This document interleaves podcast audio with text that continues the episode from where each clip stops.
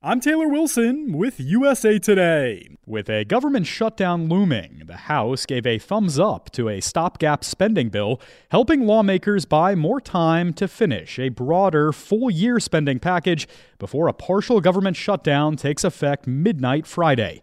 Producer PJ Elliott talked to USA Today senior congressional reporter Ledge King to find out more. Ledge, thanks for joining the show today. Absolutely. Thank you. So it was announced late Tuesday that there was a framework in place to keep the government running and avoid a shutdown at the end of next week. Do we know what each side is looking for here? Let me set the stage a little bit. The government is expected to shut, well, the government runs out of money at Friday at midnight.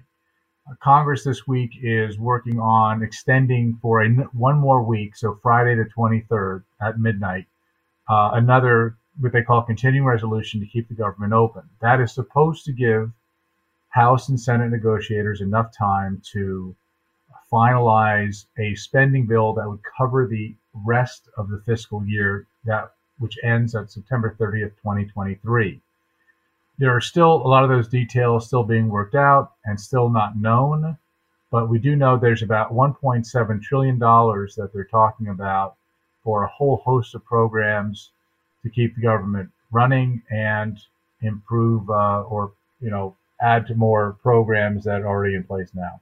How confident are both sides that the spending bill gets reached before the deadline? I, I don't expect, based on what I'm hearing, that there'll be a government shutdown of any kind. The issue is right now the, the Senate Democrats and the Senate Republicans are basically on board with the bill, as are the House Democrats. The House Republicans are not, but they don't really factor as much. All you would need is is to get a simple House majority, and the Democrats control the House, and they've got enough votes to pass a spending bill. But if the Senate Republicans, if there's a hiccup, this will push it into next year, at which time, starting January 3rd, the House will turn Republican.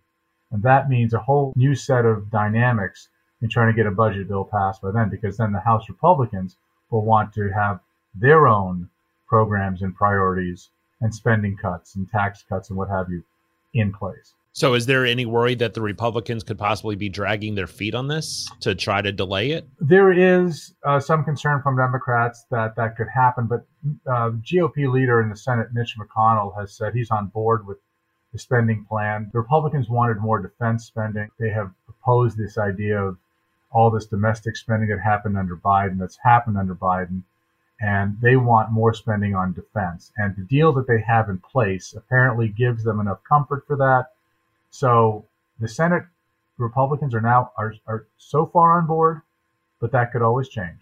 Perfect. Ledge, thanks so much. I really appreciate it. Absolutely.